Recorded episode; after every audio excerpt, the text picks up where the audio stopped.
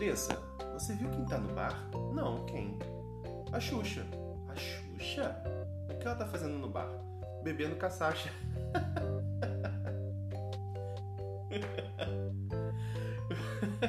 Sejam bem-vindos a mais um episódio. O episódio é Criando seu projeto paralelo, ou se preferir, um side project. Se você gosta dessa newsletter, vai lembrar que esse episódio quinzenal é feito sempre com muito carinho por mim, para complementar muito do conteúdo que eu crio no meu Instagram, Bernardo Luna. Então, se você gosta do que é feito, me ajuda lá, compartilha um, um, um meu Instagram, no seu Instagram, no seu LinkedIn, coloca um storyzinho contando uma coisa legal que você aprendeu nessa newsletter ou nesse podcast. Uh, me marca que vai ser um prazer para mostrar para todo mundo o quanto mais pessoas estão levando conteúdo de qualidade para as empresas e para os times que eles trabalham. Vamos agora iniciar nosso conteúdo então sobre criando seu projeto paralelo. Em tempos que todo mundo fala que foco é a coisa mais importante para o seu sucesso profissional e que você deve dizer não a tudo que não é o seu core, eu quero lhe propor um caminho diferente como opção: o caminho do Side Project, ou, se preferir, projeto paralelo. Eu quero que você utilize o Side Project como mindset. Você sabe que todas as startups milionárias têm em comum Slack, Twitter, Craigslist, uh, Gmail, Trello, Splash, Groupon, Oculus, Khan Academy, GitHub, Instagram, Buffer, HubSpot, Twitch, todas elas nasceram como projetos paralelos. A frase que eu deixo para vocês pensarem é: se você tem um hobby fora do trabalho ou compete como atleta nas horas vagas, todo mundo bate palma pelo seu interesse. Agora, se você usa seu tempo para criar projetos paralelos, para elas você é uma pessoa desfocada, improdutiva e fracassada. Muitas pessoas, quando sugiro fazer um projeto paralelo, me respondem: Ah, mas eu estou sem tempo, não vou conseguir focar nisso agora. Se você precisa focar em um projeto paralelo, ele não é paralelo. O projeto paralelo é um meio de você dedicar em menos escala, uma menor escala de tempo, menor artifício de tempo, sem sacrificar o seu dia e principalmente sem sacrificar ou prejudicar o seu trabalho principal. Mas Bernardo, por que você está falando isso? Você, como pessoa de produto, tem a oportunidade de, no seu trabalho, usar o Hotjar. Você já conseguiu no seu trabalho usar o Mixpanel e o Amplitude? Você já conseguiu no seu trabalho parar e brincar um pouco mais com o Google Analytics para criar funis e teste AB? Você já conseguiu criar um chatbot para começar a entender o usuário e gerar alguns insights? Pois é, raramente o nosso trabalho permite que a gente teste tudo isso por já ter um modus operandi. Aí que o Side Project pode te ajudar a testar novas ferramentas, novos conceitos, novas abordagens, até depois ajudando a melhorar o processo da própria empresa, porque você está gerando mais conhecimento. Ter um projeto paralelo é ainda mais valioso para entrantes na profissão. Se você quer se tornar PM e reclama que só não aprendeu ainda a praticar a profissão porque a empresa não te deu essa oportunidade, você está indo contra tudo o que um PM tem que ter como mindset, que é a iniciativa. Se você nesse momento está pensando, não estou crescendo tanto no meu trabalho como antes. Ou quero produzir uma ideia, mas não posso abandonar meu trabalho no momento. Ou gostaria de aprender XYZ, mas não tenho essa oportunidade no meu trabalho. Quero migrar para a área X, mas não consigo fazer isso agora no meu trabalho. Você deveria aproveitar hoje para criar o seu projeto paralelo, porque é aí que você vai começar a mudar isso tudo. E muita gente fala: "Nossa, mas eu preciso fazer freela". Tem uma frase minha, alguém, se você vem da área de desenvolvimento, front-end, CSS e tal, você já pode ter ouvido. Freela não compensa. Se você me conhece essas palestras, deve ter ouvido isso. E um dos motivos que eu sempre falei sobre esse assunto é: uh, o problema de você trabalhar com freelancer é que você está gastando o seu tempo extra para um projeto que não é seu. Não te trará um retorno financeiro a médio e longo prazo, apenas a curto prazo. E pior, muitas vezes ele nem vale o que ele devia, por conta do estresse e complexidade que o projeto vai adquirindo no passar do tempo. Se você já tem um trabalho fixo, ao invés de investir o seu tempo em atuar no projeto de outras pessoas, invista em criar o seu. Eu já fiz muitos freelas na minha vida, na verdade eu fiz muito, muito, muito mesmo. Eu cheguei a criar uma empresa para atender formalmente esses freelas nos anos 2000. Apesar de ter um time de ouro, que era o Thiago Belém, que foi um, realmente um dos programadores mais incríveis que eu já conheci, e o Vitor Montavon, que foi um dos designers mais incríveis que eu já conheci, ainda assim a felicidade de iniciar um projeto era quase inversamente proporcional à entrega do projeto. Você começava super feliz e terminava super triste ou super puto por estar entregando esse projeto que não é aquilo que você tinha imaginado que seria no começo e nunca é. Porém, eu sempre também investi meu tempo em projetos paralelos e eles sempre foram divertidos de ponta a ponta. É muito raro você terminar um, um, side project e você não está gostando no meio do caminho, porque você pode mudar do jeito que você quiser ele tende a ter tua, tua paixão ali. Então, se você tá, não tá, tá desgostando, você para. Como eu já parei em vários projetos no meio do caminho porque não tá mais legal. Né? Eu queria destacar cinco projetinhos que eu criei nessa, nessa estrada aí nos últimos anos, 20 anos, vai. Uh, o Tijuca RJ, que foi um portal da Grande Tijuca no Rio de Janeiro. Eu criei por volta de 2001 com o Eduardo e com o Ricardo e a gente conseguiu centenas, milhares de acessos mensais, a gente tinha patrocínio no site, a gente era convidado para todos os eventos formais do bairro, da, da subprefeitura, da prefeitura, já fomos capa de jornal e até mesmo reconhecido pela própria prefeitura com certificado pelo serviço prestado. Também teve outro projeto que foi muito famoso, que foi o Preço do Táxi, onde eu entrei para redesenhar o processo, também monetizar esse produto lá por volta de 2010, 2011 que a gente foi para todos os meios de comunicação, fizeram vários reviews sobre o nosso produto, é, sei lá, milhões de acessos, foi bem bacana. Também criamos o Super Trunfo da Política, isso eu criei com o João e com o Zeno em 2012, para incentivar a transparência e a colaboração em cima de dados abertos. Então a gente pegou os dados de todos os políticos e criamos um Super Trunfo.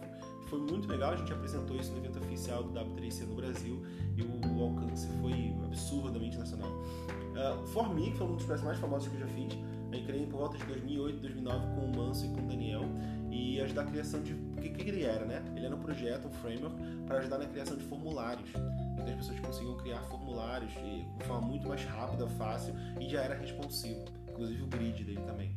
O framework saiu em centenas de portais, ele foi premiado no Awards, foi premiado no Abduzido e centenas de milhares de downloads no mundo inteiro. Eu recebia 3 a 4 e-mails por semana de pessoas fora do Brasil usando, querendo tirar dúvidas ou agradecendo. E teve um outro projeto também chamado Custom Elements, que depois virou Web Components. Ele também foi um projeto criado com Zeno em 2013. Ah, em quatro anos a gente conseguiu adicionar mais de 2.600 projetos lá dentro e a gente resolveu criar um outro projeto um pouco maior chamado Web Components, que é um, uma guarda-chuva do Custom Elements. Uh, que também foi feito com muito carinho, cresceu bastante até que a gente passou a administração dele para o Google. Então a Google hoje é responsável por esse projeto, então eu mantei esse projeto. O projeto já conta com mais de 800 contribuidores, milhares de projetos cadastrados, elementos cadastrados e também milhões de acessos por mês.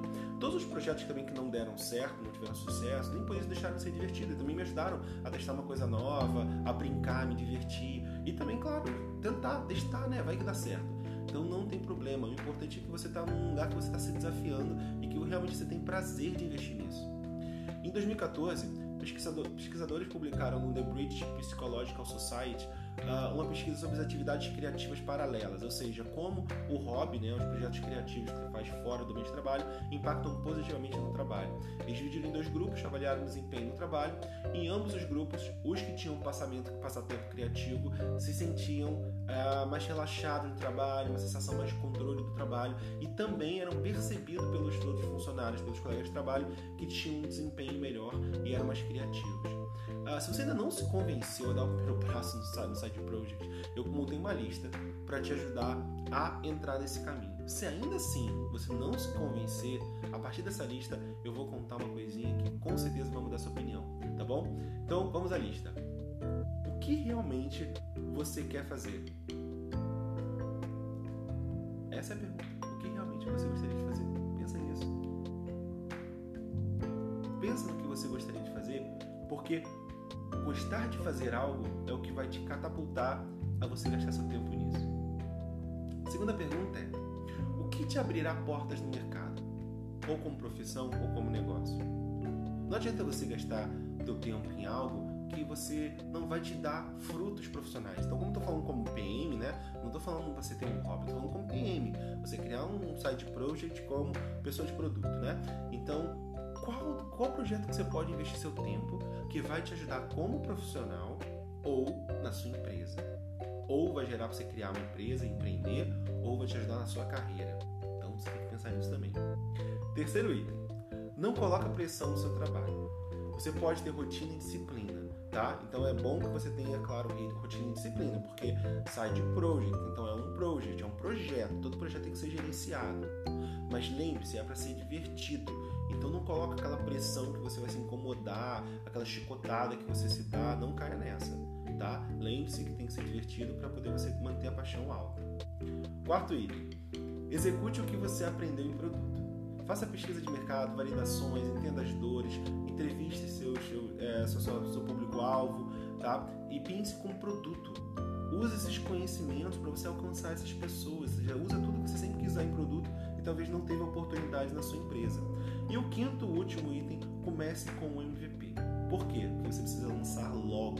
Se você deixar de lançar em um mês ou dois meses no máximo, você vai começando a perder o tesão. Então foque em lançar o mais rápido possível. Tá bom? Uh, bom, agora sim, se você é, viu esses itens e ainda assim não se convenceu, bom, tá na hora de eu te falar o seguinte, meu amigo e minha amiga. Bom, é, como pessoa de produto, você tem que lembrar que todas as etapas que você vai executar são etapas que vão te ajudar na tua profissão.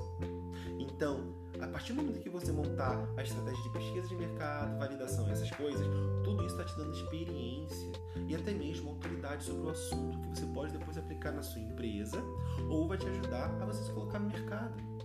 Então, seja empreendendo, seja você querendo fazer carreira, profissão pessoa de produto, você ter side project vai te ajudar a você testar coisas que você pode não conhecer tanto, ou ter tanta confiança, ou até mesmo explorar o que pode chegar para a empresa e falar: galera, vamos trocar, é, vamos trocar do, do Mixpanel para o Hit, que é o modo, modo software, porque eu usei ele e tem uma paradinha que vai ajudar a gente nisso. Pô, olha que bacana! Como é que você vai conhecer isso se a empresa não te dá esse espaço de você testar isso? Então o Side Project, ele é brilhante. Eu tenho certeza que depois disso, você quer seguir carreira, quer se destacar ou quer entrar no mercado, você vai voltar e vai reler a lista de etapas, porque ela vai te ajudar. A solução é, para a gente começar a fazer então o encerramento, né, a conclusão, deixa o foco para o momento do seu trabalho e organize o seu tempo para você criar coisas novas, sem a pressão de ter que dar retorno financeiro, porque isso não pode ser o teu objetivo principal em nenhum momento. Muitas empresas já perceberam isso, e não é por menos que elas dedicam 20% do tempo delas para que os funcionários explorem os desafios criativos de outras formas. Então tem várias empresas, Facebook faz isso, Google faz isso, Microsoft faz isso, é, Apple faz isso, não é à toa. Tá? Elas querem que as pessoas usem o, tempo, o desafio criativo delas para gerar resultado para a empresa. Por fim, eu separei dois conteúdos que eu gosto muito e admiro sobre esse tema, que eu, não sou muito de colocar referência, mas nesse caso aqui eu não tive como não colocar. O primeiro é um artigo da Julie Zhu.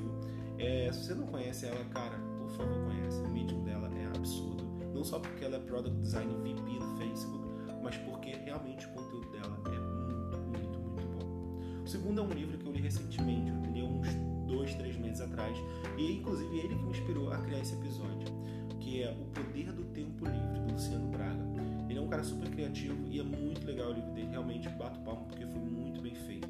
É um livro maravilhoso que traz um conteúdo mais deep sobre projetos paralelos, um conteúdo mais profundo sobre projetos paralelos. Eu gostaria de destacar uma parte do livro que para mim já, faz, já vale a pena você ler, que é a parte que dá dicas de como você organizar a disciplina para um projeto paralelo. Lembra que a gente falou que é um projeto, você tem que se organizar para ele? Então, ele dá algumas sugestões de você fazer isso. Dividir tantos minutos ou horas por dia, ou tirar um dia da semana, ou ele tem um, ou a cada 15 dias você para e mexer. Ele dá algumas possibilidades assim que são muito legais de você organizar para sua rotina, né? Sem você se prejudicar nas suas obrigações. Inclusive, eu ia inicialmente colocar né, nesse episódio todas as dicas que ele dá no livro de gestão de tempo, né?